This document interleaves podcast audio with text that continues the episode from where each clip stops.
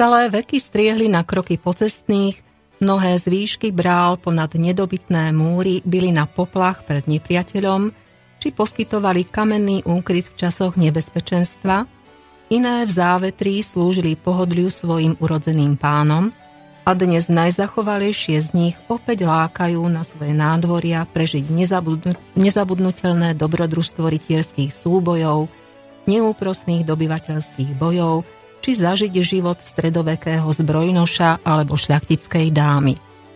Kamenní strážcovia Slovenska, slovenské hrady. Neúprosný zub času väčšine z nich ubral na sile a kráse, mnohé pochoval pod hrby stáročného skália, no mnohé i ponechal, aj keď iba v zrúcaninách ako nemých svetkov zašlej slávy našich predkov. Dnes vás, milí poslucháči, pozývame na prehliadku dejinami slovenských hradov. Úlohu Kastelána v dnešnej histórii na dlani prijal náš dnešný vzácny host. Na putovanie po hradoch spolu s vami sa teší Lubica Grenčíková, dnes úlohe hostiteľskej hradnej dámy a Boris Koróni treba z roli stredovekého rytiera.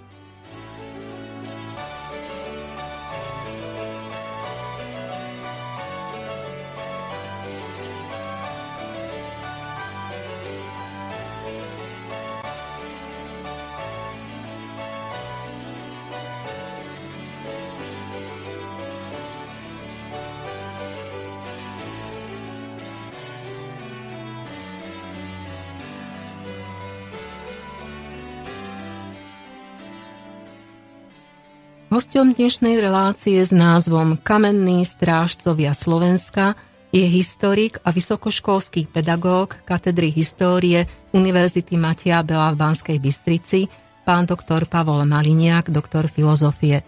Dobrý podvečer, pán Maliniak. Dobrý deň, prajem.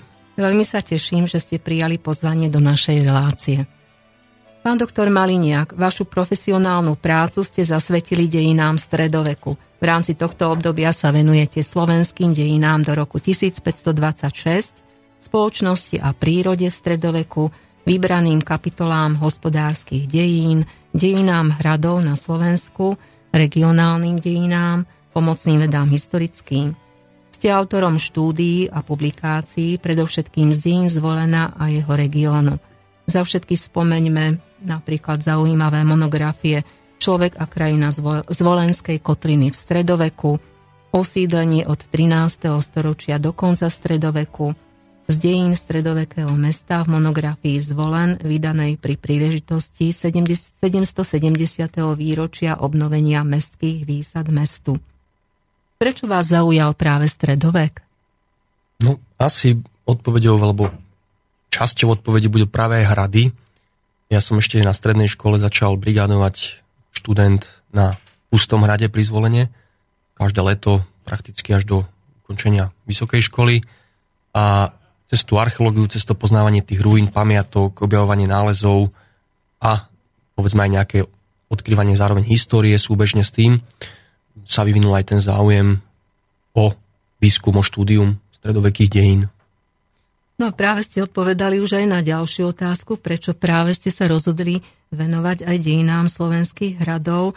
A ja chcem ešte povedať, že túto tému ste povýšili na katedre histórie Univerzity Matia Bela, kde vyučujete aj na vyučovací predmet. Takže majú študenti radi tento predmet? Je to výberový predmet, takže študenti ho nemajú ako povinný, tak dúfam, že nie sú ani nútení študovať, volia si ho sami tie dejiny hradov a je o ne záujem, musím povedať, ako bez nejakej samochvály objektívne, ako každý semester sa, alebo každý ro, študijný rok sa nájde možno okolo aj 20 študentov, ktorí si zvolia e, tento predmet. No a je zamerané to na dejiny konkrétnych radov, čiže aj študenti, povedzme, počas tohto seminára e, píšu práce, ktoré sa týkajú, týkajú ich regiónov, ich e, lokalít, bydliska, odkiaľ pochádzajú, ktoré majú, povedzme, nejaký bližší vzťah.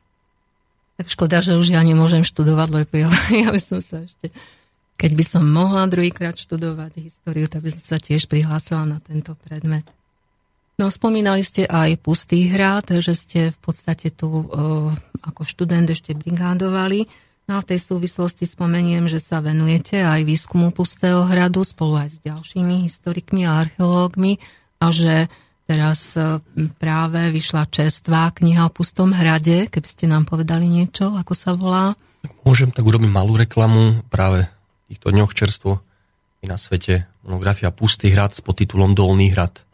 Čiže je to časť alebo knižné spracovanie, e, pokus o komplexné knižné spracovanie deň Dolného hradu, či ako vieme, Pustý hrad sa delí na dve časti, Horný a Dolný hrad, takže kolektív približne asi 20 autorov, medzinárodný, okrem slovenských aj maďarský a polský kolegovia, vlastne sme spracovali z viacerých uhlov pohľadu túto lokalitu. Tak budeme sa tešiť na túto publikáciu a dúfam, že sa stretneme s viacerými autormi aj s vami pri charakteristike Pustého hradu aj v niektorej ďalšej relácii História na dlani.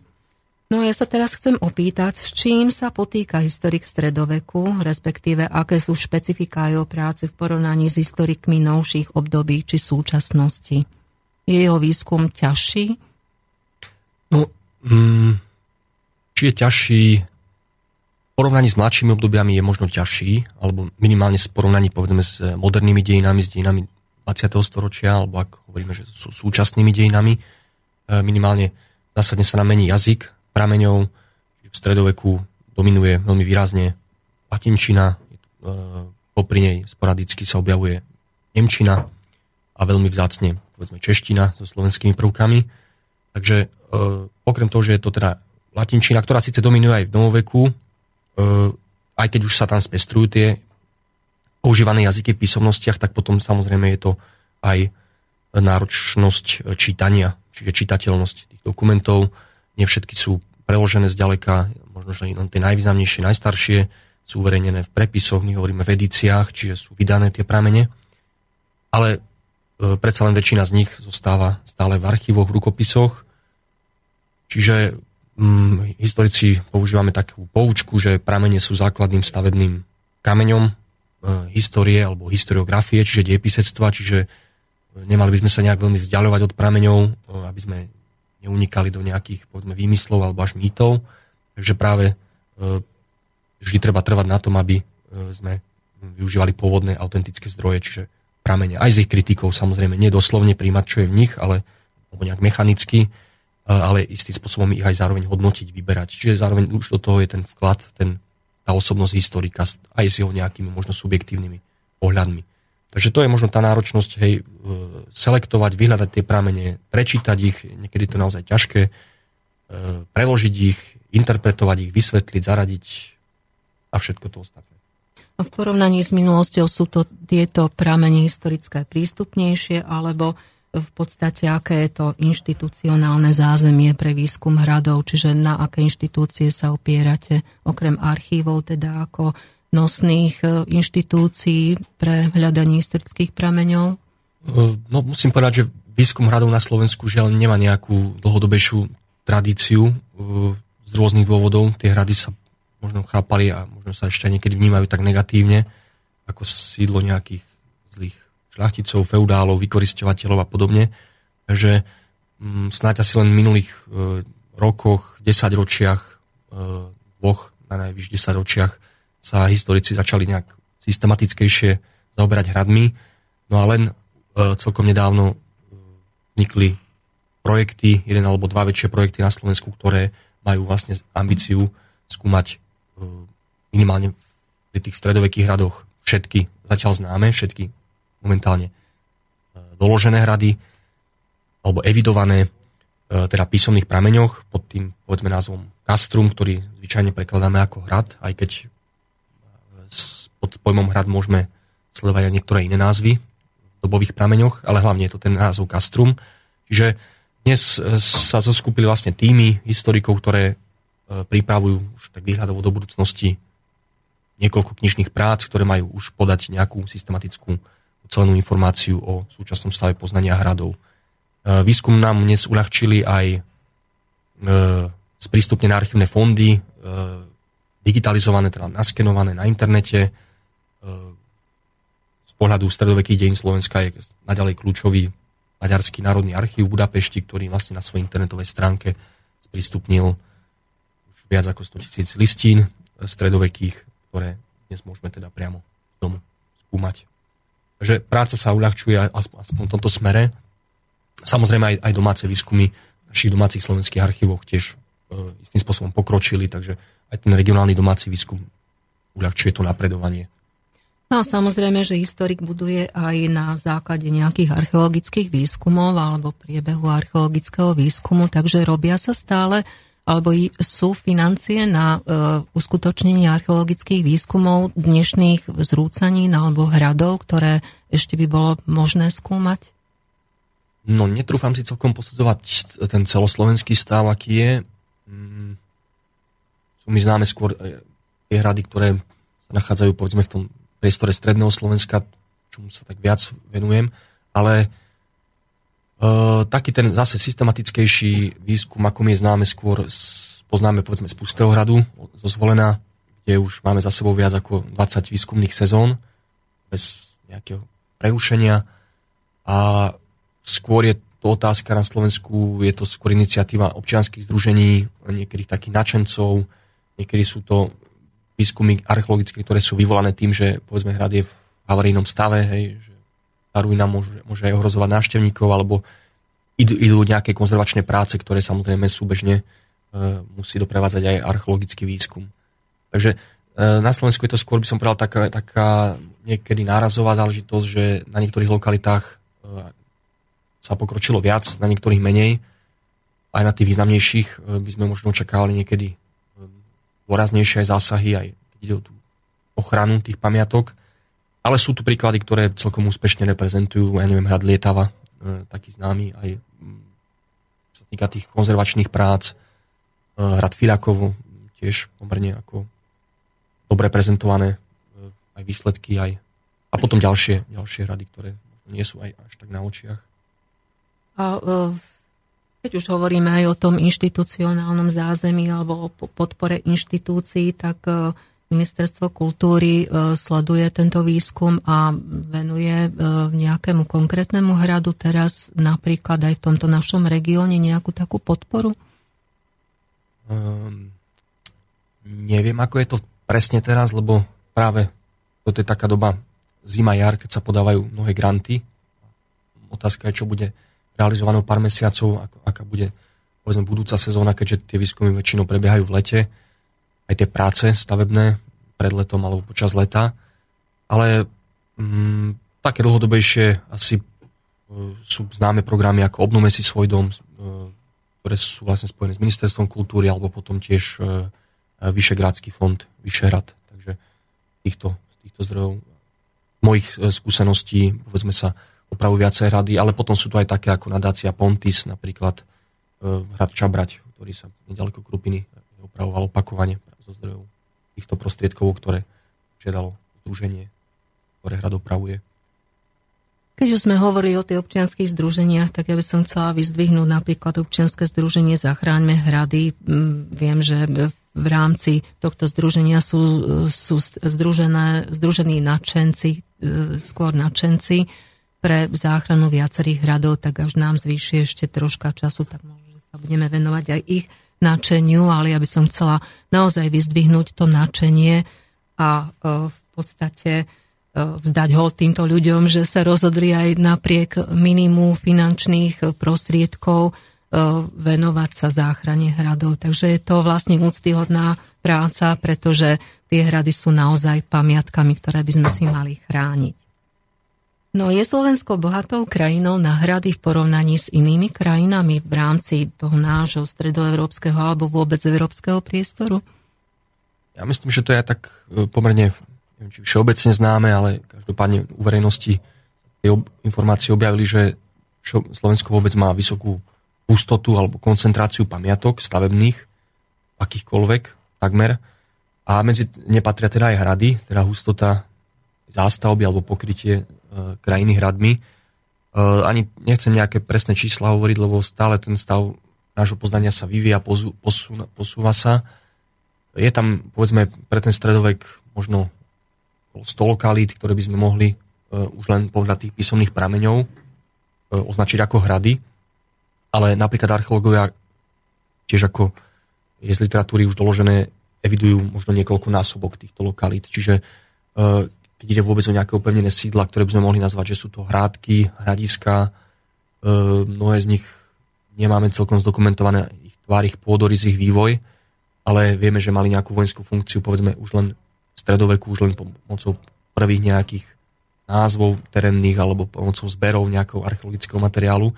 Takže už len aj v rámci toho Uhorska, keď chápeme celé veľké Uhorsko s, povedzme, s tou podunajskou nížinou e, alebo Karpatskou kotlinou, vrátane dnešného Sedmohradska, tak e, Slovensko tam súčasné Slovensko tam nejak vystupuje naozaj, čo sa týka tej hustoty fortifikačných alebo pevnostných stavieb. A existuje dnes nejaká evidencia hradov?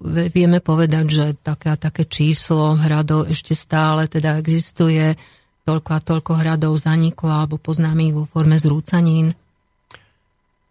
No znovu len asi by som to povedal, že nedovolím si povedať presné číslo, mm, ale tá evidencia je určite známa mm, z práce, ktorú, e, ktorá len pred niekoľkými rokmi sa dostala vlastne na verejnosť e, dlhodobejšie pripravovaná encyklopédia slovenských hradov dvojice autorov, od Miroslava Plačeka a Martina Bónu. E, len sú tam zase hrady, ktoré, ja to tak chronologicky člením stredoveké, novoveké stavby, tak tam, tam sú tie hrady predstavené v celku, čiže od svojho vzniku, od toho stredoveku až do povedzme niektoré až do 19. storočia alebo až do súčasnosti, hej, keď e, sú dodnes živými stavbami. Takže e, sú tu povedzme mnohé lokality, ktoré sú známe, navštevané turistami v podobe ruín, neviem, Spišský hrad, e, hrad Beckov napríklad, e, Devín a potom sú to tzv. živé hrady, ktoré majú buď celku zachovanú tú svoju stavebnú podobu, alebo sú čiastočne rúne, čiastočne sú povedzme obyvateľné a využívané ako, ako expozícia, ja neviem, Trenčianský hrad, e, Volenský zámok, mm, Bratislavský hrad samozrejme, takže e, bojnice, hej, také by som povedal, priam také učebnicové príklady.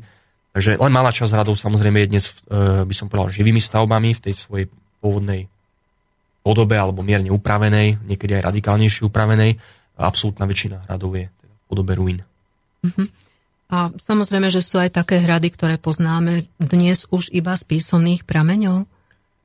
No, nielen to, že e, ich poznáme len z písomných prameňov, my nevieme mnohé ani lokalizovať alebo stotožniť, e, takže e, skutočne mnohé existujú len, to tak doslovne poviem, v listinách, hej, e, takže je, môže to byť zase istý stav poznania, hej, neznamená to, že lokalita povedzme vždy zanikla, niekedy mohlo dôjsť, ako sa zdá, aj iba k premenovaniu hradu. Čiže e, takýmto príkladom je, sú správy o hrade Liget, ktorý sa nazýval Liget v 14. storočí. E, uvažovalo sa, či tento hrad zanikol, kde nám zmizol, ale podľa novších výskumov maďarských kolegov sa zdá, že tento hrad Liget vlastne je iba dnešným hradom Vígľaš. Čiže došlo, došlo k premenovaniu hradu.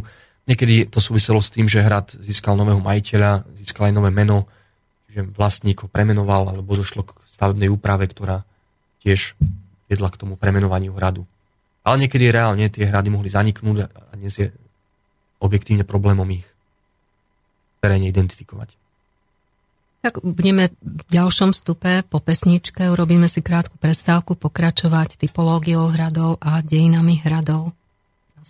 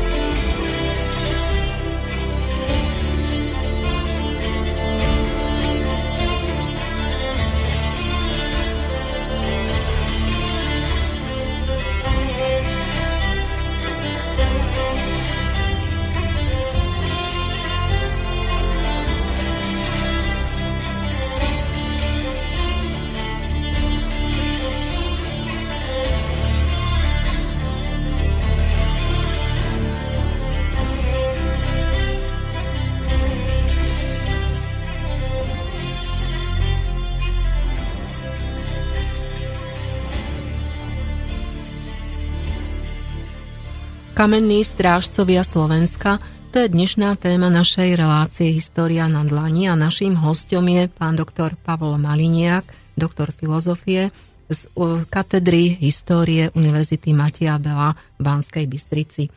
Spomínali sme viac menej e, otázky výskumu stredovekých hradov a teraz by sme si mohli povedať, čo to o typológii hradov, čiže aké typy hradov sa v rámci toho nášho historického vývoja vyvíjali, alebo o akých typoch hradov môžeme na Slovensku hovoriť? No, asi súčasťou toho vývoja je zložitejší. Vieme, že hrady nevznikli iba tak nejak náhle od seba, um, ale mali nejaký svoj pred, predvoj. Takže aj tie opevnené sídla, ktoré sa u nás vyskytujú už od praveku, mali nejaké vždy staršie predobrazy, povedzme aj v iných kultúrach, vždycky to bolo dedictvo nejakej minulosti. A potom tu boli vplyvy, ktoré prichádzali zvonka, niekedy veľmi rýchle napríklad kam, kamenná architektúra a boli, som povedal, adaptované, teda uplatnené v tom domácom prostredí. Takže aj pred obrazom, ale hradi, pred obrazom hradov boli hradiská. E, pri tom výraze hradisko my väčšinou teda rozlišujeme od hradu sídlo, ktoré je tiež síce opevnené, je teda zahradené. To je vlastne aj ten princíp hradu, hej, nejaká hradba. Ohradené, ale pri hradisku ešte nejde o kamenný múr, ktorý by bol vyhotovený pomocou Malty. Čiže sú to nejaké staršie, včasnostredoveké sídla, alebo e, keď neberieme do úvahy, teda aj praveké, e, kde je využitý povedzme val, priekopa z hliny, zo zeminy, s palisádou, teda s nejakou drevenou kolovou korunou, s využitím povedzme kamenia. Takže nástupcami týchto hradísk niekedy na pomedzi včasného stredoveku a vrcholného stredoveku, ako ho vymedzujeme, čiže niekedy v tom e, závere 12. E, storočia, e, v 13. storočí sú hrady, teda kamenná architektúra. Pri tých najstarších hradoch teda podmienkou je múr, ten vieme povedzme preukázať v Nitre, na Nitrianskom hrade, datuje sa podľa súčasných zistení do 12. storočia, využitie tohto kamenného opevnenia.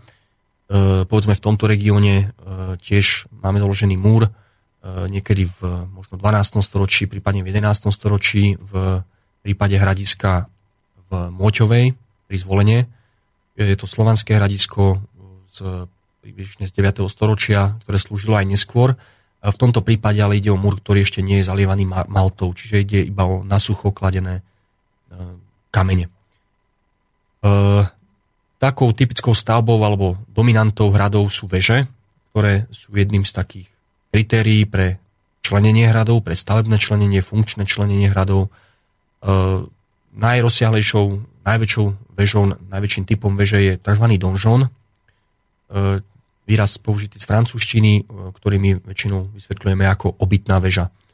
Tieto obytné veže teda mali sídelnú funkciu, e, zdržiaval sa v nich častokrát majiteľ alebo správca hradu e, s jeho blízkym okruhom osôb, s nejakým služobníctvom v horných podlažiach alebo v tom najvyššom aj s vojenskou posádkou. E, donžony teda majú ešte svoj pôvod v románskej architektúre, e, sídlia, šíria sa na naše územie pravdepodobne z francúzského územia alebo z nemeckých krajín.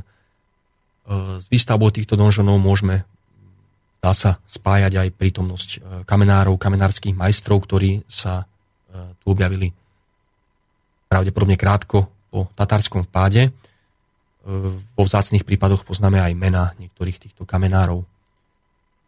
Ďalšou takou stavbou, ktorá je tiež typická pre hrady, ale nie pre všetky, je palác. Paláce sa vyskytujú najmä pri tých honosnejších, honosnejšie zariadených hradoch, ktoré mali už aj isté vyššie nároky, vyššie požiadavky na bývanie, e, teda plnili už nielen nejakú vojenskú funkciu, hospodárskú funkciu, súdnu funkciu, ako v prihradoch býva, ale aj nejakú rezidenčnú alebo reprezentatívnu. Čiže palác bol miestom stretnutí, miestom vytvárania kontaktov, e, miestom stolovania, hodovania, miestom oslav, rituálov. Takže e, spájame ho hlavne pri tých e, vyššie vyvinutých hradoch, ktoré slúžili kráľovi, prípadne pri e, hradoch, ktoré slúžili najvýznamnejším šľachtickým rodom. Takže to by boli e, aspoň také Keby sme stavby. mohli spomenúť aj konkrétne príklady, napríklad takého hradu, kde je treba ten donžón alebo aj palác, tak môžeme aj pustý hrad spomenúť? Áno, nemusíme ďaleko chodiť po príklady. Masívny, veľkorozmerný donžón máme zachovaný na Pustom hrade rozmermi, ktoré presahujú 20 x 20 metrov. Podobne v základoch zachovaný máme donžón na Bratislavskom hrade, E, alebo na Trenčianskom hrade dodnes stojí, je tá dominantná hradu s tou ochodzou, vysoká väža, e, prípadne e, také menej, menej možno známy, menej rozšírený typ kruhový alebo valcový donžon máme na Spískom hrade. Tam je zaujímavé, že na Spískom hrade ešte pred výstavbou toho, ktorý sa zachoval dodnes, tej kruhovej veže, stala ešte jedna s väčšími rozmermi, ale zrejme došlo k jej zrúteniu, možno zo statických dôvodov alebo z iných. Takže obytné veže Nevyskytujú sa pri každom hrade, ale pri mnohých áno. E, zvyčajne pri tých najvýznamnejších, ktoré plnili funkciu povedzme správy nejakého väčšieho územia. E, paláce je to podobné, hej, taký zachovalejší palác, povedzme tiež na Spiskom hrade, e, na Zvolenskom zámku, tzv. Matejov palác, palác kráľa Mateja, gotický. Takže snáď asi tieto Dobre, príklady. to sú uh, treba z typy hradisko, hrad, alebo po latinsky ešte povedzme názov hradu? To, v latinčine najčastejšie sa vyskytuje výraz castrum, píšeme s C. Ten výraz castrum, ale treba možno sledovať v takom širšom časovom oblúku. On sa objavuje už vo včasnom stredoveku, kedy by sme mohli ten výraz už možno odlišovať mohli by sme hovoriť o hradiskách ešte z hľadiska architektúry, ale z hľadiska tej slovnej zásoby je to už povedzme hrad, keď to doslovne preložíme. Uh, okrem toho sú to plejada ďalších výrazov, používa sa výraz arx, čo je doslovne možno zámok, ale od prípadu k prípadu to môže byť aj hrad. Prípadne to môže byť fortalicium, čo je vlastne pevnosť, opevnenie, ale tiež v konkrétnych prípadoch to môže byť proste hrad. Uh, prípadne to môže byť označenie propugnáculum, zase s C, čo je nejaká väža, bašta, e, čiže nejaká časť opevnenia by to mohla byť, alebo pevnostka.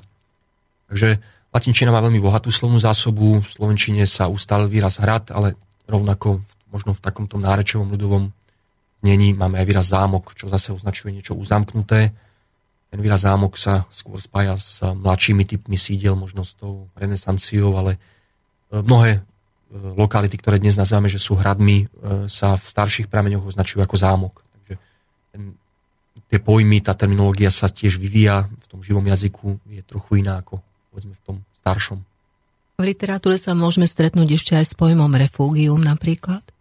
Áno, refugium je výraz, ktorý e, pochádza tiež z latinčiny, e, používajú ho historici, ale napríklad aj biológovia, hej, je to skrátka nejaké útočisko nejakej populácie, nemusela to byť iba populácia ľudí, prípade biológov, ale samozrejme z hľadiska refugií, ktoré označujú stredovekú architektúru, ide o útočisko, o úkryt e, pre skupinu osôb. E, fenomén refugií sa objavuje podľa niektorých názorov už vo včasnom stredoveku, čiže ide o nejaké rozsiahle ohradené plochy, ktorých okolité obyvateľstvo našlo úkryt v čase ohrozenia. E, tak spolahlivejšie máme doložené refugie, ale až v mladšom období.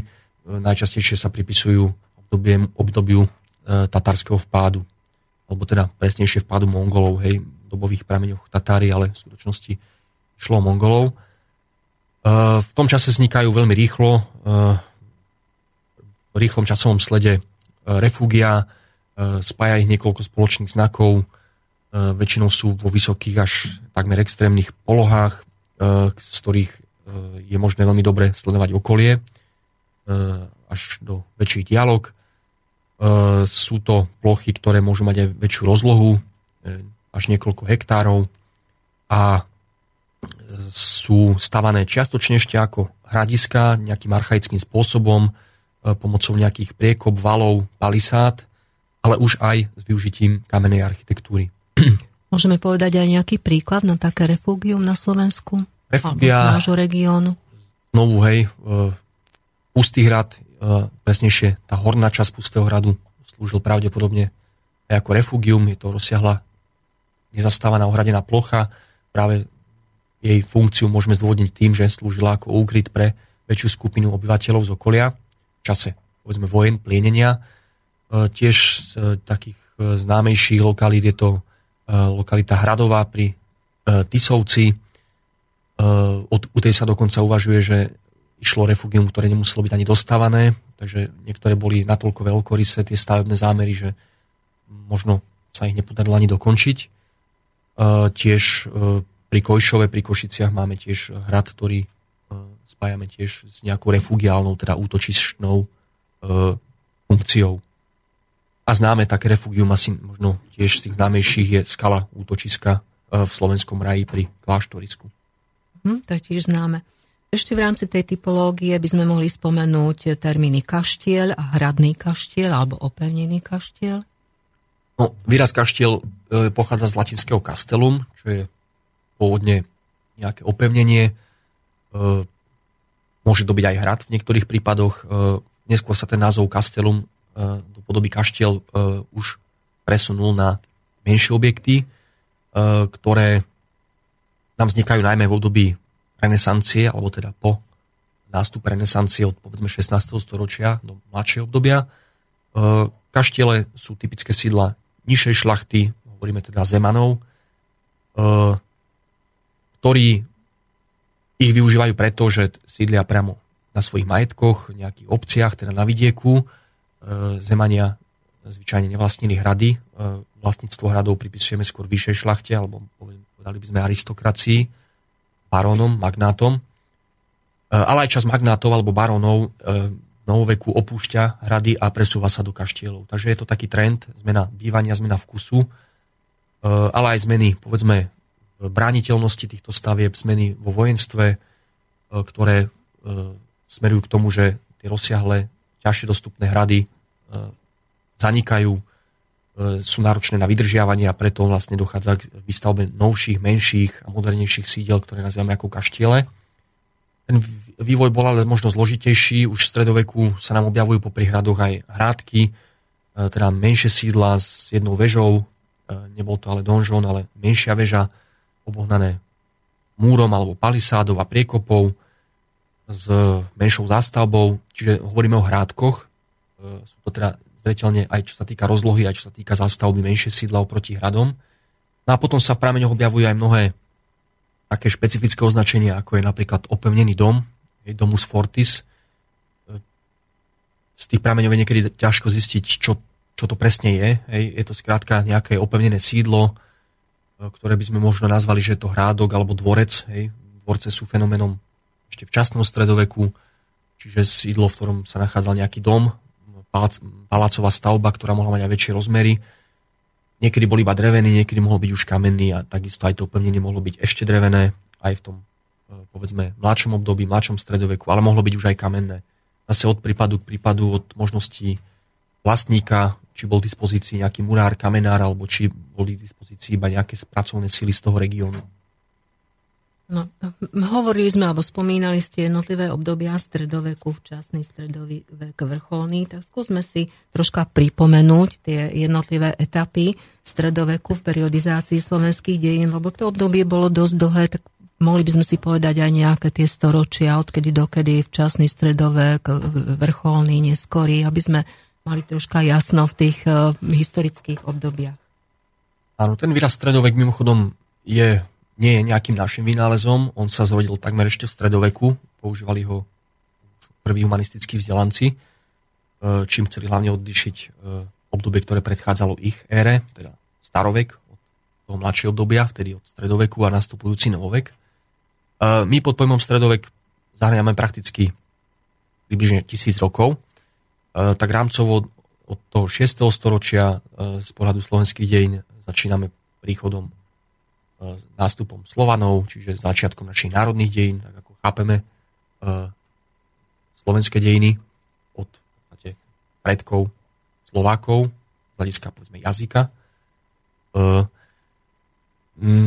Vrcholný stredovek teda je obdobie, ktoré nastupuje potom v časnom stredoveku od toho 6. do 11. až 12. storočia, následne začína vrcholný, približne od toho 13.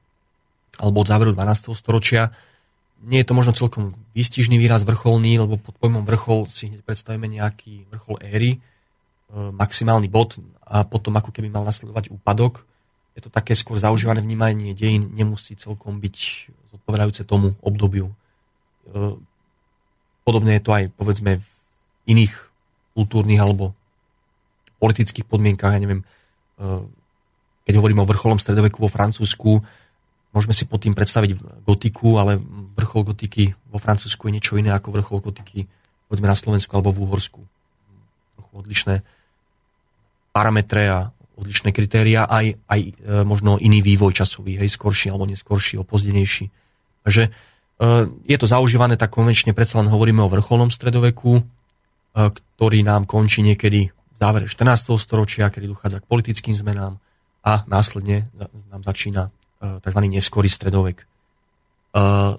Medzníkom pre ukončenie tohto neskorého stredoveku je zásadný politický zlom, e, rok 1526, e, kedy došlo k bitke pri Moháči.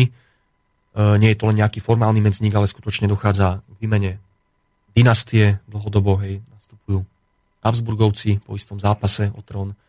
Spúšťa sa nám osmanská expanzia uhorská, čiže dochádza k okupácii krajiny, ktorá mala tiež niekoľko generačný, hej, niekoľko generačné trvanie potom je tu kultúrna zmena, prichádza reformácia. Takže e, ten Moháč je istým spôsobom len takým vyústením, povedzme, nejakej krízy toho štátu, toho Uhorska a následne aj nami príjmaným medzníkom.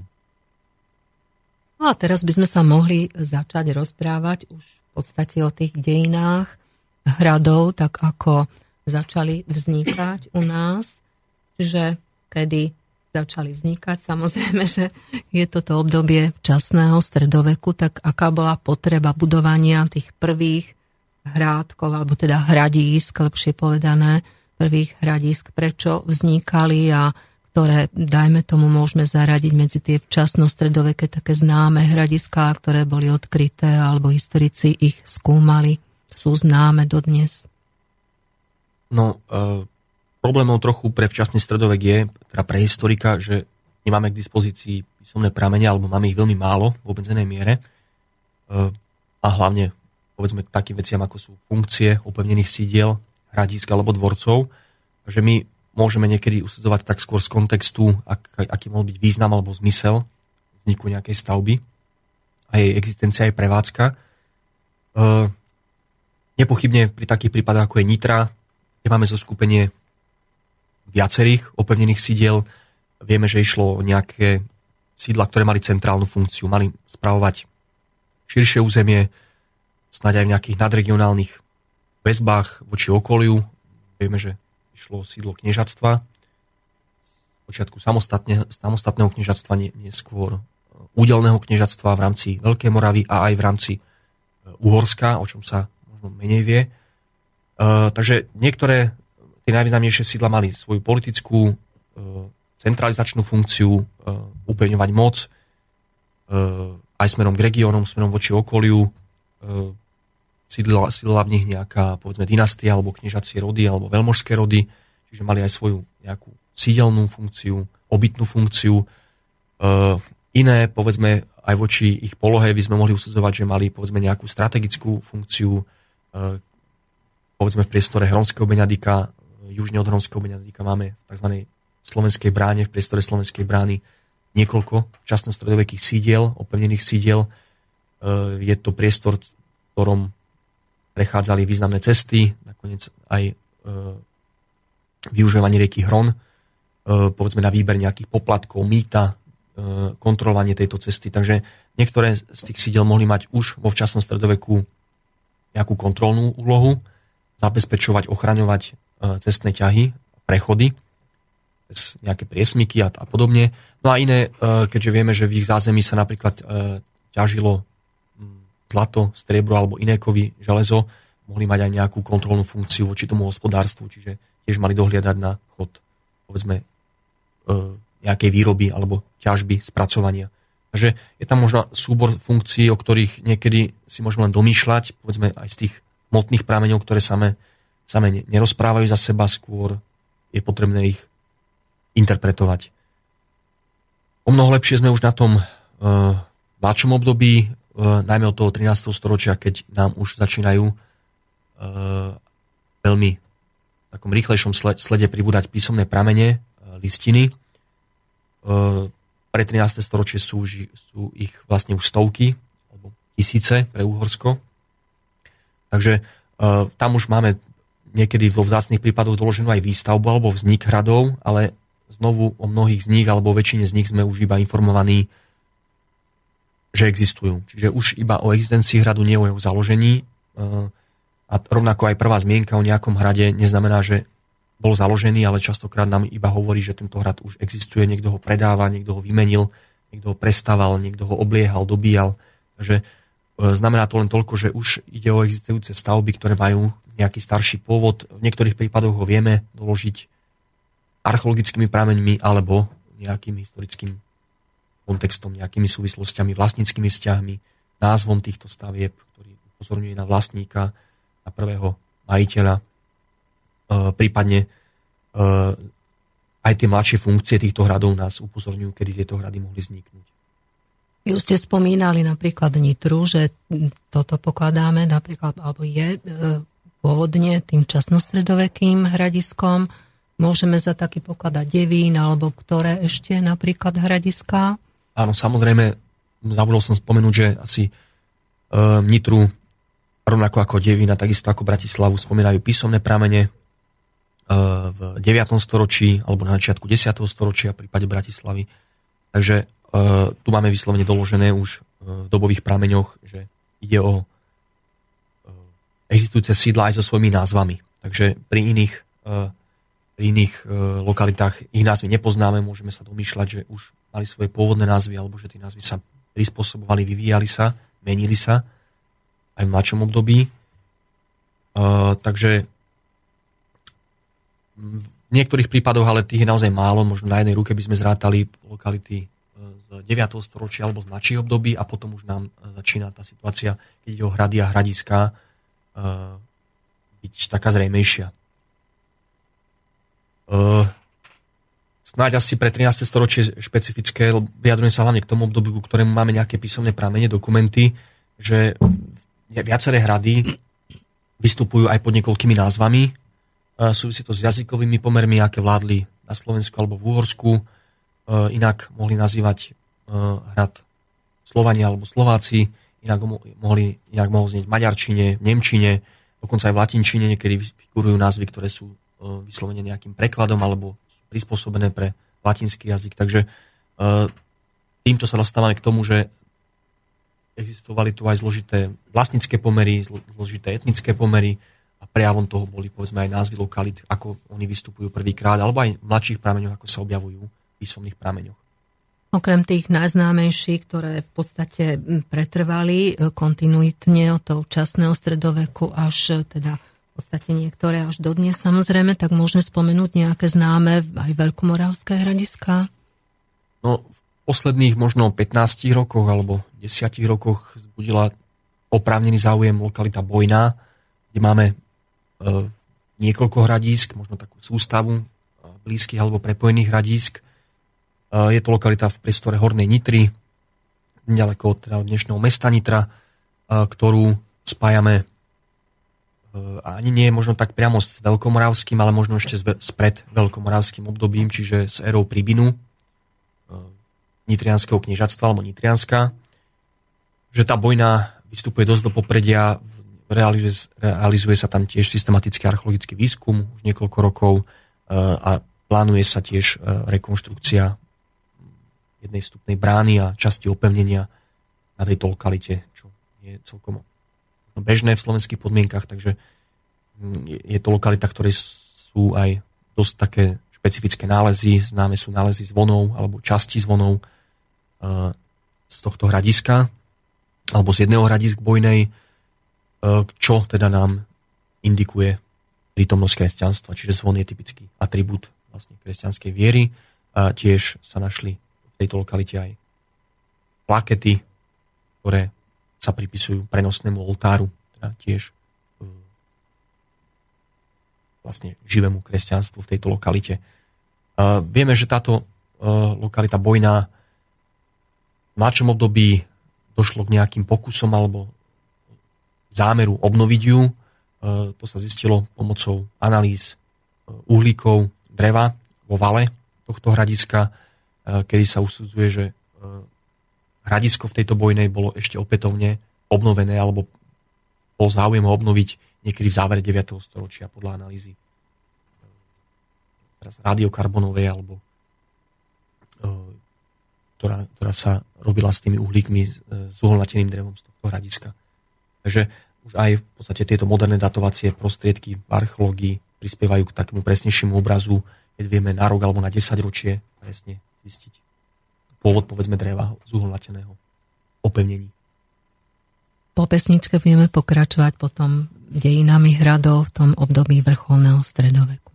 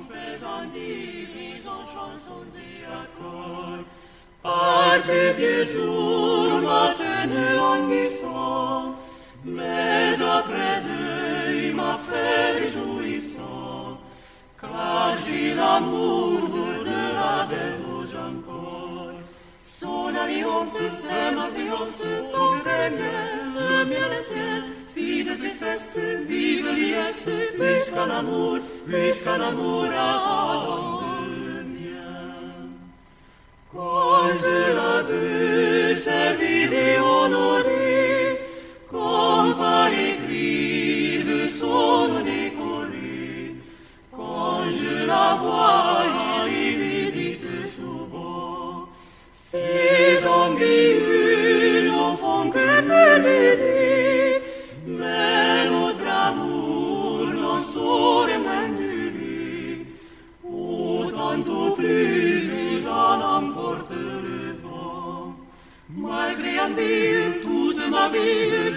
l'aimerai et chanterai, c'est la première, c'est là derrière que j'ai servi, que j'ai servi et servi.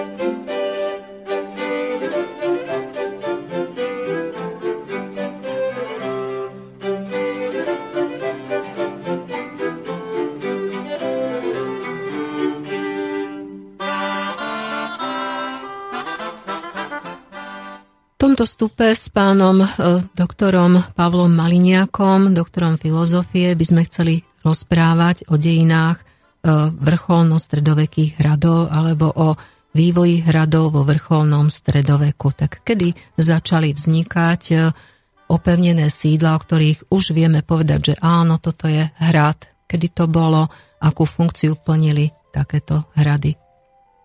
No, uh vrcholný stredovek, teda dostávame sa do toho 13. 14. storočia, čo je teda éra, kedy nám veľmi rýchlo, veľmi v takom rýchlom slede pribúdajú pramene odrazu.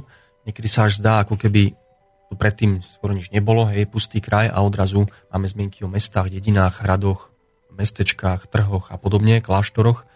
Takže e, závisí samozrejme aj na regionálnych podmienkach, nakoľko bolo aj to osídlenie vyvinuté. Väčšinou ale platí, že ani hrady nevznikali, ako sa povie, na zelenej lúke. E, aj keď aj také prípady niekedy sú, že hrad vznikol na vrchu odrazu a pred ním tam bol možno les. E, ale myslím, že to sú skôr také vzácnejšie prípady, že skôr tie hrady mali svoj predstupeň, že bola tam nejaká pevnostka, nejaké hradisko, e, nejaká možno hliadka pozorovateľňa, ktorá už mohla dlhodobejšie tam pôsobiť a odrazu teda nám nastupuje kamenná architektúra, ktorá nám prináša naozaj niečo nové, nový nový impuls. Uh, vieme, že hrady z počiatku, tie kamenné hrady, uh, má v rukách hlavne panovník, uh, rovnako ako predtým hradiská. Uh, možno menšiu časť z nich obývajú šľachtici, hlavne tá vyššia šľachta, hovoríme o veľmožoch v časnom stredoveku, uh, ktorí mali rôzny pôvod už od začiatku v Horsku. Hej. Nebola to len šľachta jednoliatá, jazykovo, kultúrne, uh, mohli to byť Maďari, mohli to byť Slovania, mohli mať aj západný nemecký pôvod, čiže veľmi pestrá. Aj keď treba povedať, že neskôr v Uhorsku v rámci tých barónov, v rámci aristokracie už nepochybne dominuje ten maďarský živel, hej, z hľadiska povedzme toho jazyka, toho prejavu. Uh, vieme to z povedzme, z korešpondencie uh, z novoveku, ktorá je už písaná v národných jazykoch od 16. storočia, tie listy v tých rodinách. No ale vrátim sa k tým hradom. Hrady má spočiatku teda v rukách kráľ. Asi také najrychlejšie tempo výstavby hradov môžeme spájať s tatarským vpádom, kedy je pri moci v Uhorsku kráľ Belo IV. V tom čase teda sú hrady v, najmä v kráľovských rukách, sídlia na nich častokrát kráľovskí úradníci, župani, ktorí pochádzajú z radov vyššej šlachty. Hrady, viaceré hrady sú sídlami komitátov už od včasného stredoveku, od toho 11. 12. storočia. Komitáty sú ľudovo podané župy, e, kráľovské pánstva, ktoré spravuje teda úradník so svojím aparátom, so svojím vojskom, kde vyberá dane, kde vykonáva súdnu moc, kde zabezpečuje dohľad, bezpečnosť uh, aj nejakú hospodárskú správu. Uh, teda sú tu hrady, ktoré sú centrami komitátov a minimálne pri týchto komitátnych hradoch môžeme očakávať už nejakú kamennú architektúru, možno už vo časnom stredoveku a teda iných prípadoch od 13. storočia, čiže ešte v nejakom románskom slohu s nastupujúcim gotickým slovom. Tatarský vpád teda priniesol impuls prejavil, prejavil sa v tom, že uh, Tatári, ktorí plienili krajinu, mali uľahčenú situáciu minimálne tým, že Uhorsko bolo nedostatočne bránenou alebo obrany schopnou krajinou s menším počtom hradov. Po ukončení tohto tatárskeho vpádu v roku 1242, kedy Tatári alebo teda Mongoli odtiahli z Uhorska, uh, dochádza k obnove krajiny a zároveň aj k stabilizácii politickej moci preto kráľ Belo IV. Eh, realizuje politiku výstavby hradov, eh, zostávajú teda ešte v jeho rukách. Eh, situácia sa ale mení v druhej polovici 13. storočia po smrti Bela IV., kedy sú pri moci poslední arpádovskí králi, poslední dynastie Arpádovcov, najmä je to teda Ladislav IV., prezývaný Kumánsky a potom posledný Arpádovec Ondrej III. Za ich panovania už väčšinu hradov v krajine ovláda šľachta. Čiže nie sú v rukách kráľa. Je to éra tzv. oligarchie, kedy moc v regiónoch prevzali veľmoži, e, magnáti, e, spomeniem také rody, ako sú Čákovci, hej, známy Matúščák, ako sú Abovci, ako sú Kvesegovci a niektoré ďalšie, možno menej vplyvnejšie rody, ale oni si e, vzájomne e, tú moc rozdelili, niekedy bojujú medzi sebou, niekedy sú spojencami Eh, budujú si nové hrady a zaberajú hrady, ktoré sú niekedy v rukách ich príbuzných, ich susedov, niekedy dokonca v rukách kráľa. Čiže dochádza k výstavbe nových hradov a k zaberaniu hradov, ktoré sú v rukách tých slabších vlastníkov. Čiže to je ten boj oligarchie, kedy už hrady naozaj získavajú aj svoj význam v tom politickom boji, v mocenskom boji. A samozrejme už treba očakávať v tej druhej polovici 13. storočia, že ide prevažne o kamennú architektúru, gotickú architektúru na týchto stavbách. Mohli by sme pomenovať aj konkrétne hrady, ktoré vznikli ako kráľovské hrady, založené boli Belom IV. napríklad aj tu v našom regióne. No, to je znovu problém počiatkov hradov, kedy datujeme vznik hradu. My vieme, že mnohé hrady možno panovník dal iba prestavať, prebudovať, niekedy sa to javí ako vznik hradu, ale otázka stojí, či či tam predtým nestojí nejaké sídlo, ktoré má povedzme nejakú podobu drevenej stavby. Takže pri tých komitátnych hradoch to vieme povedzme, povedzme spolahlivo, hej, také hrady ako je Bratislavský, Trenčianský, Nitrianský, Komárňanský v tom najstaršom jadre, Tekovský hrad, uh, Zvolenský hrad, teda dnešný Pustý hrad, uh, Spišský hrad, uh, hrad Boršot, hej, pôvodne správe Boršotského komitátu, Novohrad, hej, dnešný Novograd v Maďarsku, Hontianský hrad, dnešný Hont pri Šahách, ktorý bol sídlom tiež Hontianského komitátu, čiže a ešte niektoré ďalšie. Eh, ide o hm, komitátne Pardon, hrady. by sme spomenúť aj Slovenskú Ľubču už v tomto období? Keď ide o hrad Slovenská Ľubča alebo Ľubča, Ľubčianský hrad, eh, to je hrad, ktorý by sme mohli povedať, že bol sídlom hradného panstva v rámci komitátu, v rámci tej kráľovskej územnosprávnej jednotky to znamená, že už aj tie rozsiahle územia, tie komitáty alebo župy, neskôršie stolice, sa členia na niekoľko pánstiev, niekoľko území, ktoré sú tiež správované menšími hradmi. Čiže v prípade, povedzme, toho zvolenského komitátu, ktorý bol správovaný z počiatku z jediného centra, e, zo Zvolenského hradu, teraz z dnešného Pustého hradu, už ten rozsiahly komitát, ktorý siahal prakticky až po polské hranice e, v jednotlivých regiónoch, tých provinciách, sa členila aj na tú hradnú správu, povedzme Oravský hrad, Turčianský hrad, hej, dnešný Zniev, Liptovský hrad, dnešný Liptovský Starhrad, A potom také sídla, ako sú povedzme Ľubčianský hrad, Dobronivský hrad, Dobraniva, tá južná časť toho územia, prípadne tie územia, ktoré podliehali zo západu, pohroní k tomuto komitátu, hej, hrad Šášov, napríklad na pohroní, ktorý tiež pôvodne patril do toho zvolenského komitátu. Čiže tie komitáty boli rozsiahle, boli to obrovské územia a v rámci nich sa ešte vyvíja z praktických dôvodov tá územná správa v menších, tých provinčných podmienkach, ktoré ovládajú tie menšie hrady.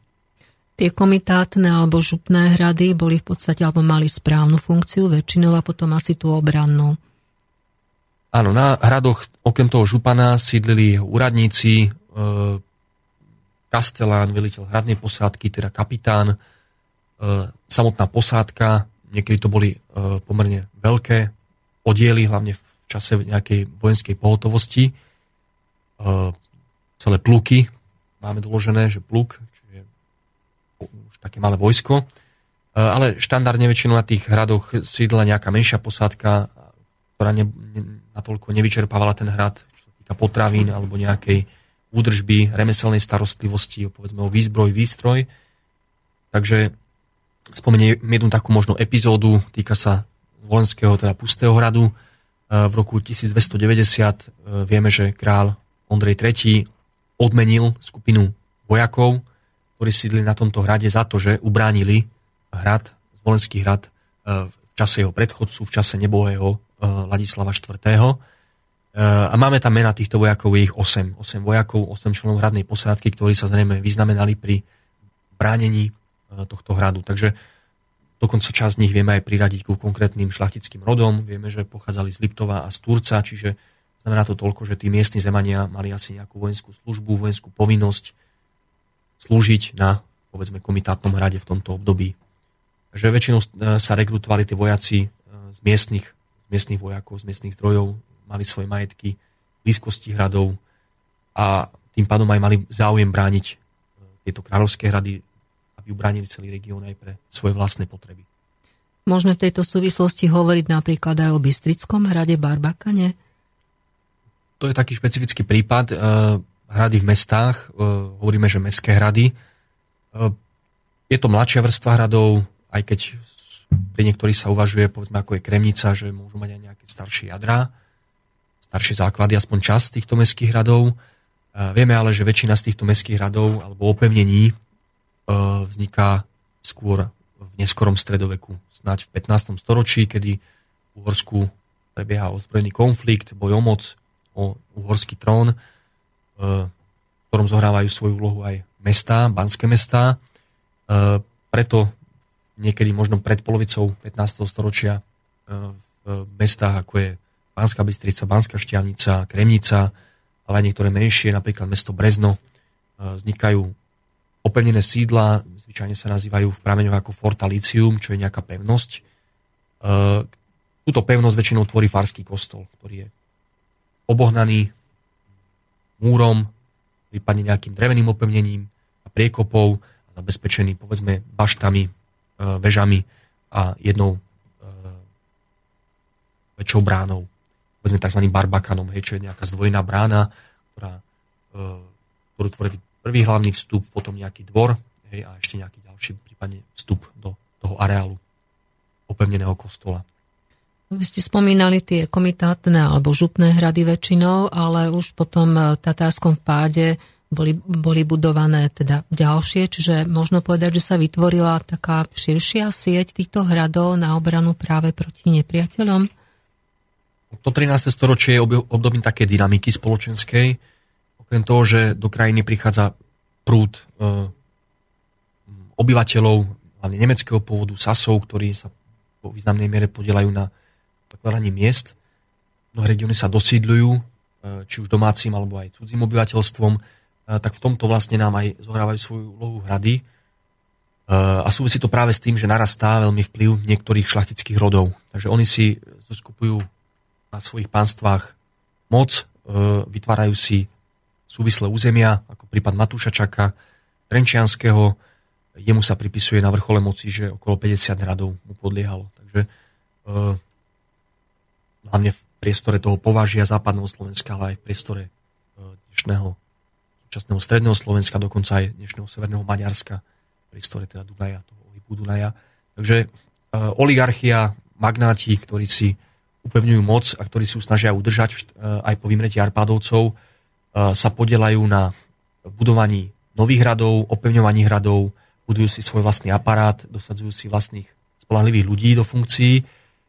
Po výmene dynastí, po vymretí Arpádovcov a nástupe Anžovcov dochádza zase k takej zmene, až očiste, výmene štruktúr, sme povedali moderne, takým možno politologickým jazykom a dosadzovaniu nových ľudí, takých lojálnych novému panovníkovi. No zrejme už práve tie šľachtické hrady e, začali plniť už aj tú reprezentatívnu úlohu, alebo môže, že aj skôr už tú reprezentatívnu funkciu toho majiteľa, čiže už nie iba obranné a teda správne centra, ale už určite reprezentovali aj teda toho majiteľa ako určitého feudála a jeho postavenie v rámci tej hierarchie Uhorska. Mm, určite hrady so sebou prinášali, prinášali aj nejakú prestíž spoločenskú, imič, hej, moderne povedané. Takže už nestojíme len pri tom, čo je na začiatku, nejaká vojenská funkcia, prostá obrana, ubránenie sa a povedzme uschovávanie nejakých eh, hodnotnejších či už sú to písomnosti alebo nejakých tovarov, samozrejme nejakých pokladní, eh, nejakej finančnej hotovosti ale ten hrad už je fenoménom, ktorý sa, ktorému sa viaže nejaká pamäť rodová. Mnohé šlachtické rody si od neho odvodzujú svoj prídomok, tzv. predikát. Píšu si, že sú odtiaľ a odtiaľ, z toho a z toho miesta, z toho a z toho hradu. Niekedy si aj uvádzajú viac hradov, kde sídlia. Takže k sa viaže nejaká tradícia. Šlachtické rody si pestujú svoju pamäť, mýtu so svojom pôvode, či už je to reálny alebo vymyslený pôvod a v tomto teraz zohrávajú aj svoju úlohu hrady. E, nepochybne už e, povedzme aj v tom vrcholom stredoveku, aj keď o tom je málo správ, môžeme už usudzovať, že na tých hradoch už vysia erby, zástavy, tak ako to poznáme z mladších období, aj z tých vyobrazení, z čias renesancie. Takže hrady predstavujú aj nejaké nároky e, späté s kultúrou, so, so, sídlom, s rezidenciou. Zároveň sa zmenia, zmenia aj vkus. 14. E, storočie je možno obdobím, kedy vo zvyšenej miere e, prichádza spolu s novou dynastiou, s Anžovcov, ktorá mala svoj pôvod taký francúzsko-taliansky. E, zároveň s ňou prichádzajú aj nové myšlienky spojené s rytierskou kultúrou. Takže Uhorsko sa nedá že by bolo dovtedy len nejaké samé pre seba. Tie vplyvy sa tam sem šírili aj skôr, ale možno to 14. storočie je práve takou érou, kedy sem prichádzajú aj nové rody. Hej, na východnom Slovensku sú takí známi drugetovci z Umeného, pôvodom západní rytieri, ktorí sa usadili v Uhorsku. Takže toto všetko vlastne prináša aj zase nejaký nový vkus. E, tie talianské vplyvy spolu s tou dynastiou reprezentujú napríklad aj v hradnej architektúre tzv. kastely. Hrad kastelového typu. E, ten by sme si nemali míliť s kaštieľom, je to len taká zdanlivá podobnosť, to latinské kastelum, e, ale gotický kastel označuje hrad, ktorý má svoj pravidelný geometrický pôdorys, e, zvyčajne obložníkový. V tomto pôdorise je zakomponovaná kaplnka, palác a iné priestory, ktoré majú nejakú, nejaké požiadavky na bývanie, napríklad viaceré kuchyne, ktoré zásobujú povedzme tie obytné priestory rezidencii na tom hrade. E, tieto hrady kastelového typu sú skôr takým zácným prípadom. E, na Slovensku je takým čistým príkladom tejto architektúry Zvolenský zámok, ktorý nám vzniká v druhej polovici 14. storočia. E, jeho takou blízkou, náš takou dvojičkou je hrad Diožďor na východe dnešného Maďarska pri Miškolci, E, ktorý sa mu v mnohých smeroch teda podobá, minimálne tým umiestnením kaplnky, ale napríklad aj tým, že my vieme, že v správe týchto radov v 14. a 15. storočí dokonca pôsobia niekedy tí istí ľudia. Že e, úradník, ktorý pôsobí na Diožďori, e, neskôr pôsobí na Zvolenskom zámku. Je to spojené s tým, že Diožďor aj Zvolenský zámok patril v 15. storočí, povedzme, uhorským kráľovnám. Čiže bol súčasťou tzv. venných majetkov, to znamená, mena, ktoré získavala kráľovná od uhorského kráľa, za ktorého bola vydatá v Uhorsku. A tieto hrady a samozrejme panstva, ktoré k ním podliehali, e, slúžili e, k istému takému zaopatreniu kráľovnej. Takže trochu som možno odbočil od, od tej architektúry, možno nejakej, nejakým majetkovým, politickým pomerom, ale sú to premeny, ktoré súvisí jedno s druhým. Čiže architektúra, nejaký mimoriadný štandard v architektúre nám odkazuje na nejakú dôležitú spoločenskú funkciu týchto hradov. Čiže a ešte keby sme chceli začleniť tak typologicky alebo štýlovo, tak je to samozrejme obdobie gotiky. Je to gotika, samozrejme, to je tzv. vrcholná gotika, označujeme. Dobre, je to všetko veľmi zaujímavé, ale my si teraz dáme prestávku a po prestávke budeme pokračovať dejinami hradov v neskorom stredoveku.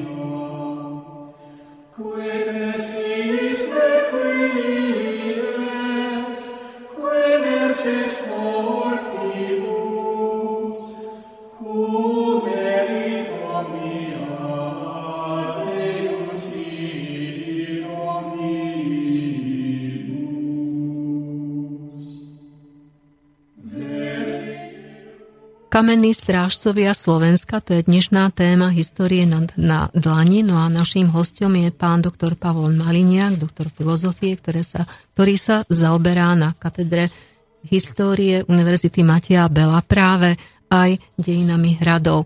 My už sme spomínali dejiny hradov doby včasného vrcholného stredoveku.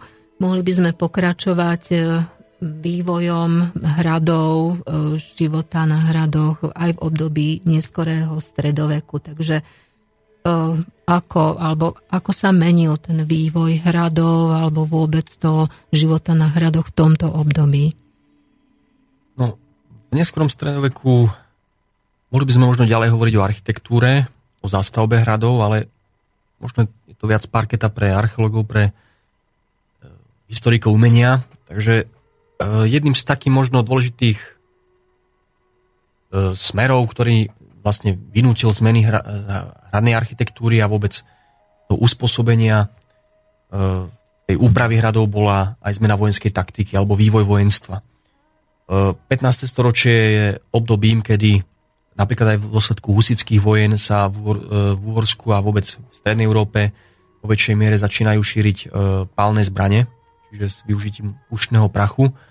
Eh, či už sú to tzv. píšťaly, hej, neskôr píštole, ten názov je odvodený odtiaľ, alebo pušky rôznych druhov, eh, alebo až po rôzne delá menších ráží, ako sú tie falkonety, alebo tzv. tarasnice, eh, hákovnice, hm, až potom po tie veľké diela mažiare.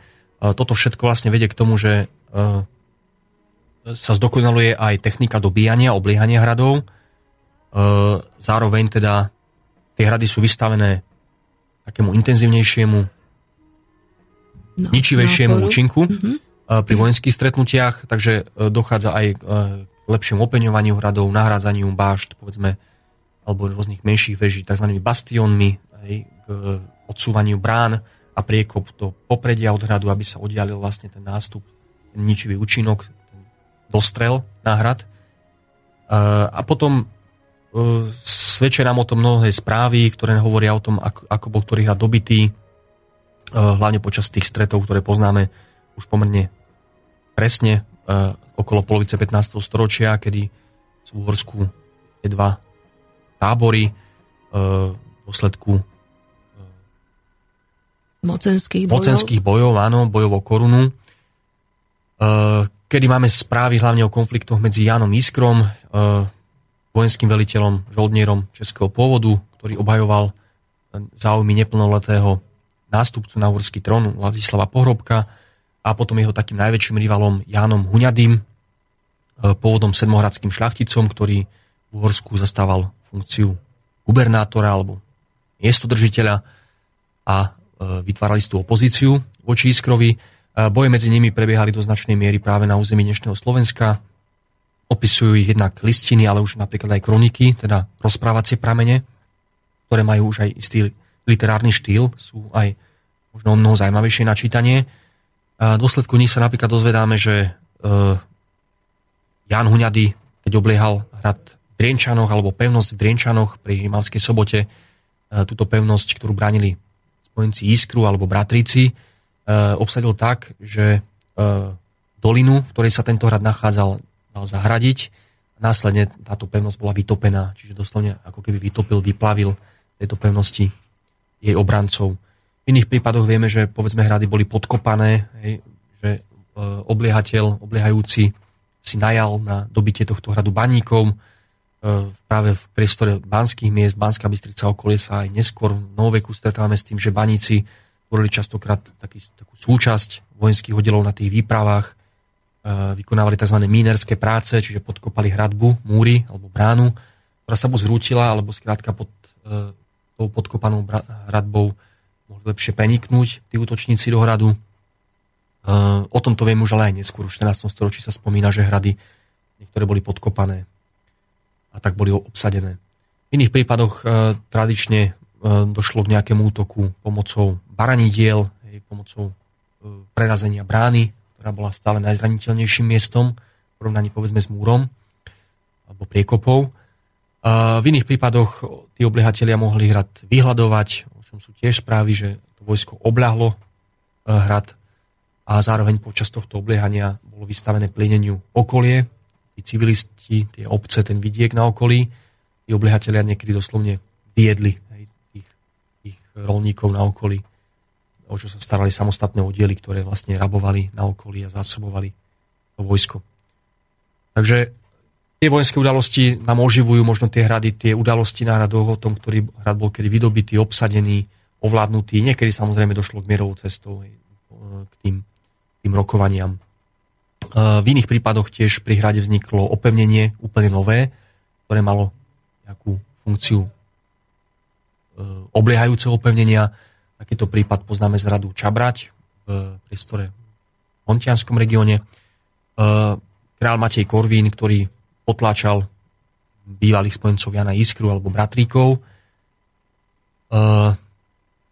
počas obliehania tohto hradu Čabrať, ktorý sa nazýval tento hrad aj Litava, mal dva názvy, e, ktoré sa používali súbežne. E, počas tohto obliehania založil tábor. Pamiatkou po tomto vybudovaní tábora je dodnes vrch tábor, nedaleko hradu Čabrať. Je to dnes zalesnený kopec. Vieme, že v tomto tábore pri hrade Čabrať vydal Matej Korvin niekoľko listín, čiže osobne sa zúčastnil na obliehaní tohto hradu v tábore. Zajímavé sú možno osudy aj tejto stavby. Vieme, že tento obliehací tábor kráľovského vojska neskôr bol využívaný ako polnospodárske sídlo, alebo nie, máme údaj o tom v 16. storočí, že sú tam uskladnené nejaké zásoby pre kone alebo pre dobytok. Uh, po takom zabudnutí v podstate o funkcie tejto stavby e, v 19. storočí sa rozvedáme jednu takú ľudovú povesť, ľudové rozprávanie, kedy sa hovorí, že vraj tento tábor e, postavili Turci.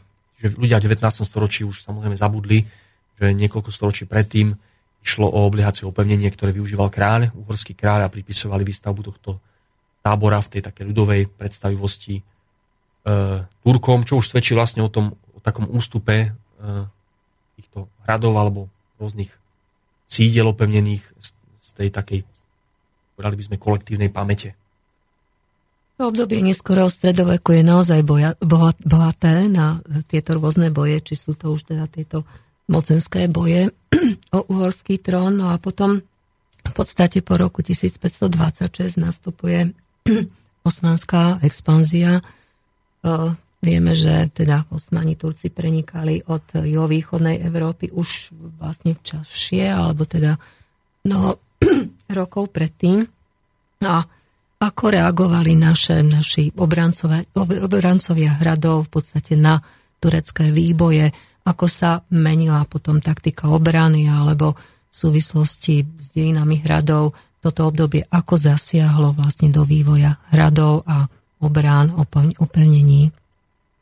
Niekedy sa tej uh, tureckej alebo presnejšie, vystižnejšie osmanskej expanzii uh, pripisuje aj ten stav Uhorska, kedy povedzme ostatná alebo západná Európa už upúšťala od uh, tých funkcií hradov, mnohé hrady zanikajú, ale v Uhorsku mnohé tie pôvodné stredoveké hrady naďalej plnia svoju úlohu, obranú, strategickú vojenskú úlohu, ktorá bola vlastne vynútená tým, že Uhorsko sa dostáva do kontaktu s Osmanskou ríšou, e, až do tej miery, že došlo k obsadeniu Budína, jej sídelného miesta, takisto Ostrihomu, čiže centier krajiny, stoličného Belehradu.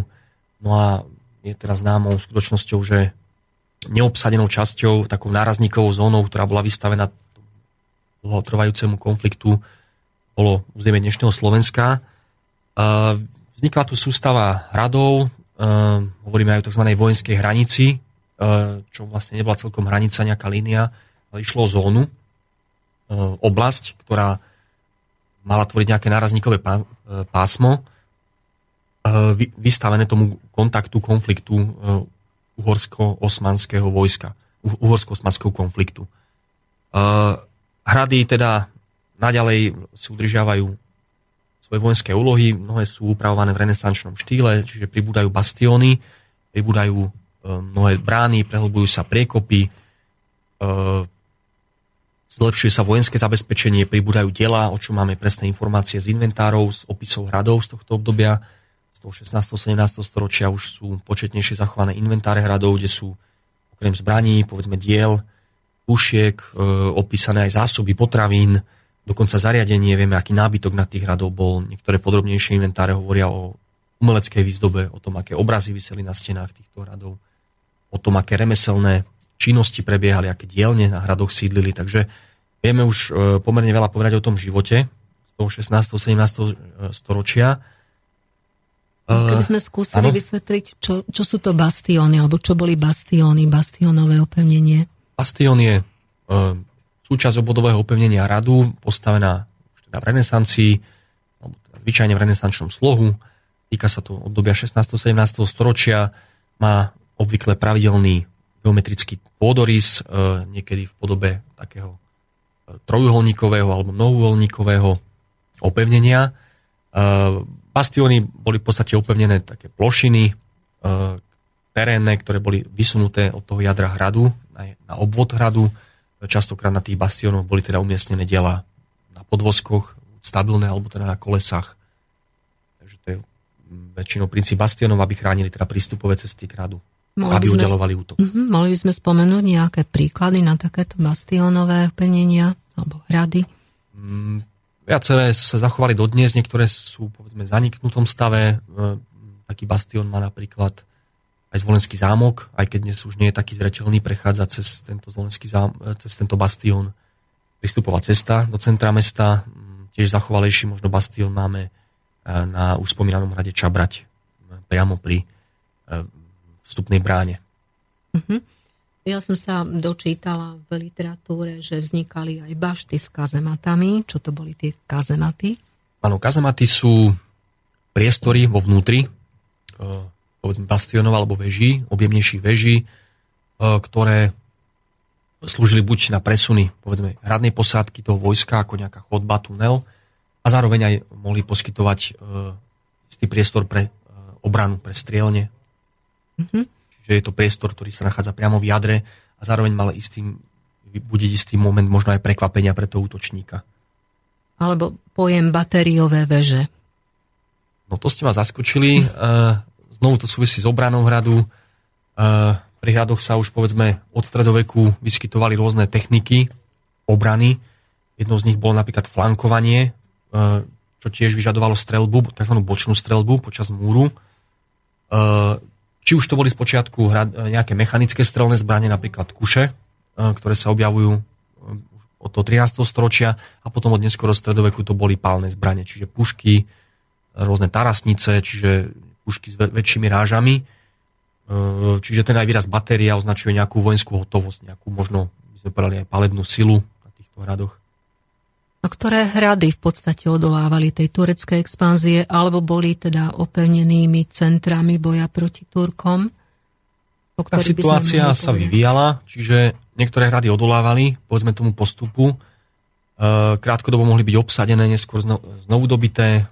Môžem spomenúť hrad Filiakovo, e, ktorý bol dobitý v roku 1554 v septembri, čo je zaujímavé takou lsťou. E, čiže brali nie takou nejakou prav, priamo vojenskou konfrontáciou. E, osmanskú jednotku, osmanský oddiel na, na tento hrad vpustil zajatec, osmanský zajatec e, v noci, kedy sa zvyšok tej vojenskej posádky, ktorá mala brániť hrad, zabával, bola údajne v opitom stave. E, preto tento osmanský vojenský zajatec e, pustil Osmanov alebo Turkov, ak chceme, dovnútra hradu, ale iba do hornej časti hradu. E, Následne teda vzniklo, vznikla situácia, kedy hornú časť hradu obsadili Osmani, e, dolnú časť hradu naďalej ovládala uhorská strana, e, navzájom sa ostrelovali, snažili jeden druhého vytlačiť z toho hradu. E, na pomoc obidvom stranám sa vydali vojska, aj osmanské, aj uhorské.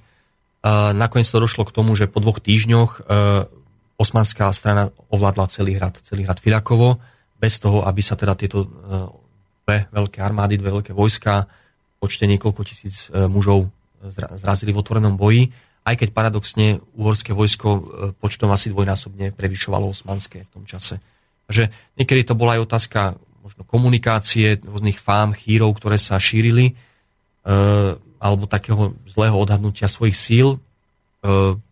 tiež ten postup osmanskej moci ďalej dokresluje obsadenie hradu Modrý kameň v roku 1575 po veľmi krátkom obliehaní, tiež obsadenie hradu Divín, kedy vlastne tá osmanská moc v tomto regióne stredného Slovenska v priestore blízkosti banských miest sa dostáva najďalej, najsevernejšie pri obsadení Divína. Ano, potom je aj taká jedna literárna pamiatka, píseň o modrom kameni Divíne a zvolenie, ktorá rozpráva v podstate o tom týchto bojoch, takže aj tam do literatúry, alebo možno, že historici môžu troška čerpať aj z tohto, alebo aspoň zmienky nejaké aj v tej literatúre sa teda našli.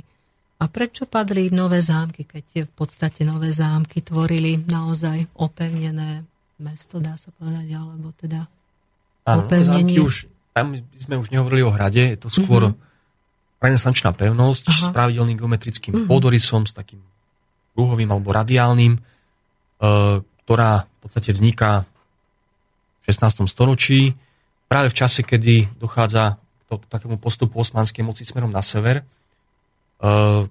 vieme, že práve niekde v tej nárazníkovej zóne na jej okraji sa nachádzali nové zámky. E, v tom 16. storočí ale ešte svoj význam naďalej plnili možno iné opevnenia, boli to levice, mm-hmm. to, bolo to spomínaný Čabrať, bolo to Sitno, ktoré zabezpečovali ten prienik povedzme k tým banským mestám. Uh, svoju, svoj význam mal aj Komárno naďalej v tom období Nitra. No a tie nové zámky vystupujú do popredia neskôr, hlavne v tom 17. storočí, uh, kedy uh, sa zároveň už aj tá osmanská ríša dostáva do istého stavu, kedy už uh, možno má nejaké hranice, uh, kde môže expandovať a možno aj určité šťastie to obsadenie nových zámkov môžeme považovať, že povedzme, relatívne krátkodobé. E, ten prienik už Osmanov, môžeme povedať, že je to takým limitom, hej, tou hranicou, kde asi siahala tá moc. Čiže môžeme povedať, že mnohé hrady aj odolali tej tureckej expanzii a splnili tam vlastne svoju obrannú funkciu pre všetkým. Bol to vždycky ten pomer tých, e, ten, ten mocen, tých mocenských záujmov, že jednak mnohé hrady boli možno podvyživené, bola na nich nedostatočná posádka, uh-huh. nedostatočné zásoby. Máme správy o tom, že ten žolt, tá, tam zda tým vojakom dorazila neskoro, tí velitelia museli záňať prostriedky, kde sa dalo. Niekedy to vedlo k tomu, že vojaci rabovali na okolí, že aj tí obrancovia, to uhorské vojsko niekedy spôsobilo rovnaké alebo podobné škody ako to osmanské na okolí, paradoxne. E, tiež problémy s disciplínou tých posádok, e, máme to doložené pri niekoľkých radoch, že problémy povedzme s alkoholom, mm-hmm. tí vojaci, ktorí tam boli.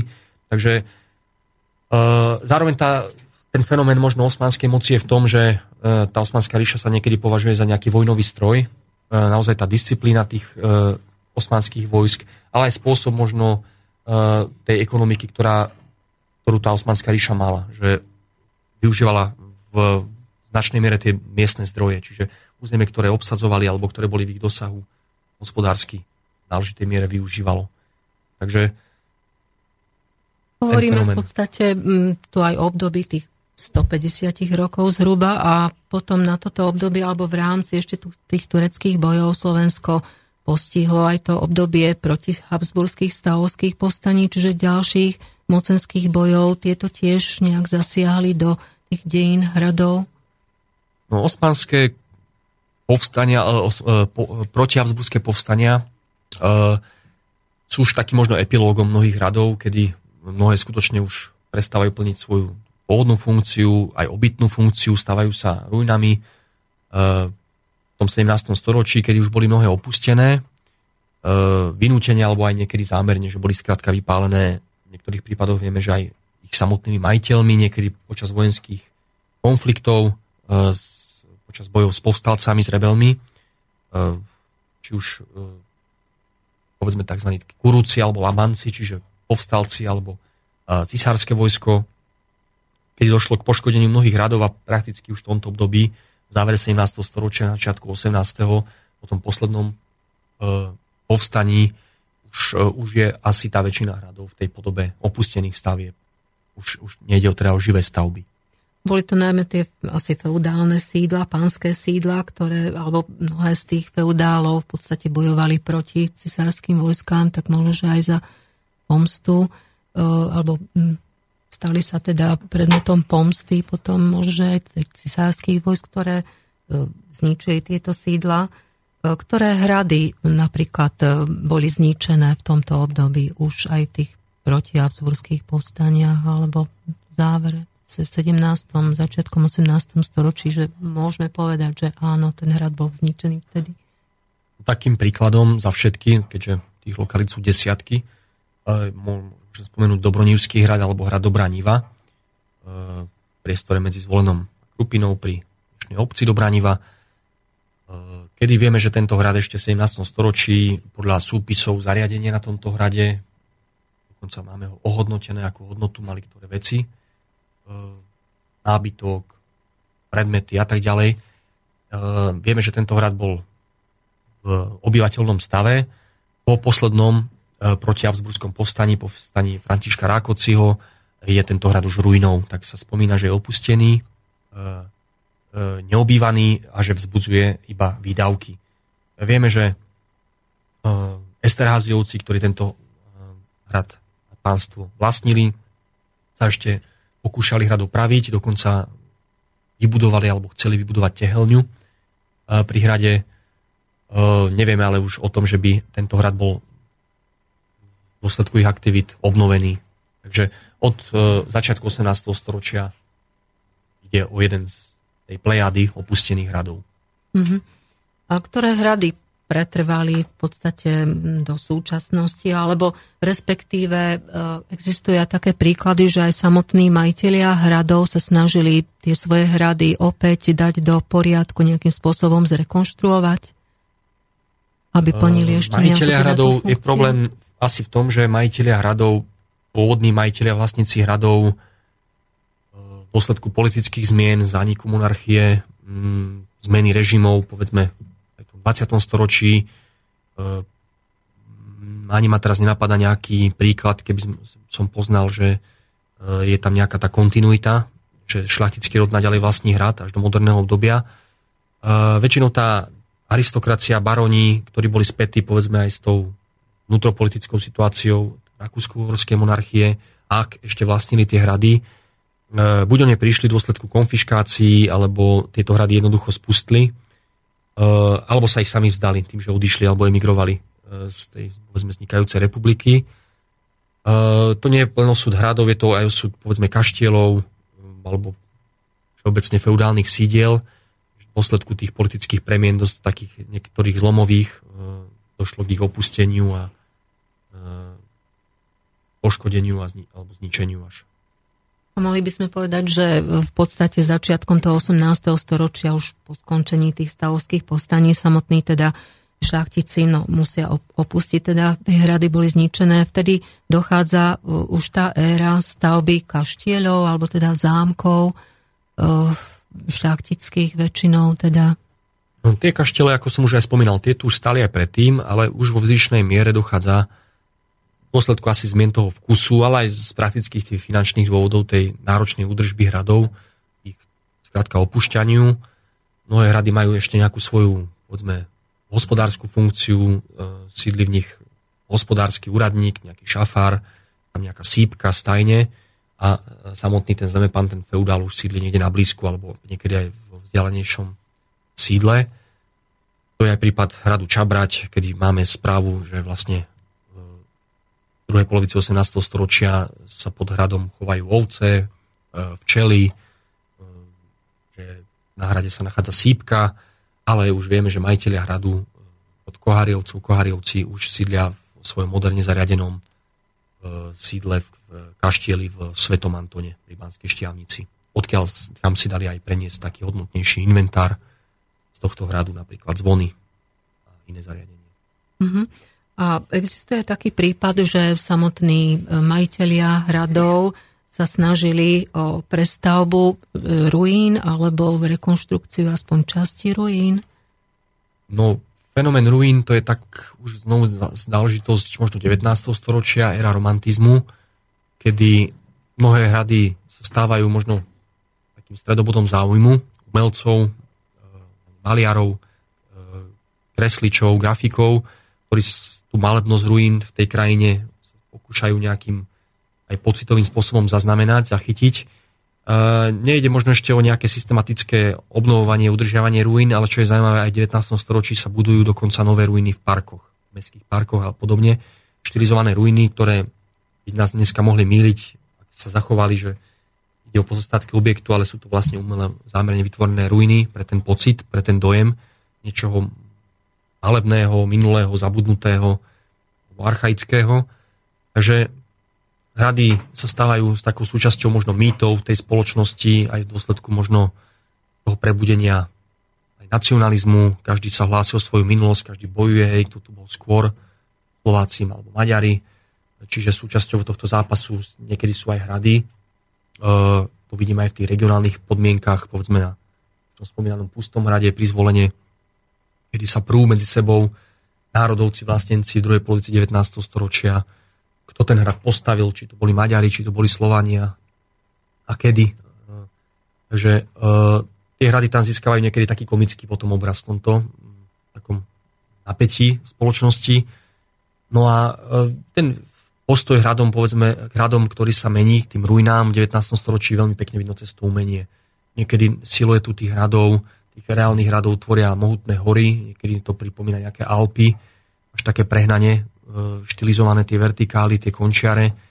Popredí častokrát stojí nejaký jeleň, ktorý ručí, alebo je tam nejaký sedliak, ktorý hrabe seno, čiže taká tá štilizácia v tom takom ľudovom duchu, ako keby pripomenutie tej, e, tej minulosti. A v podstate to dedictvo toho takého romantizmu e, žijeme aj v dnešnej spoločnosti.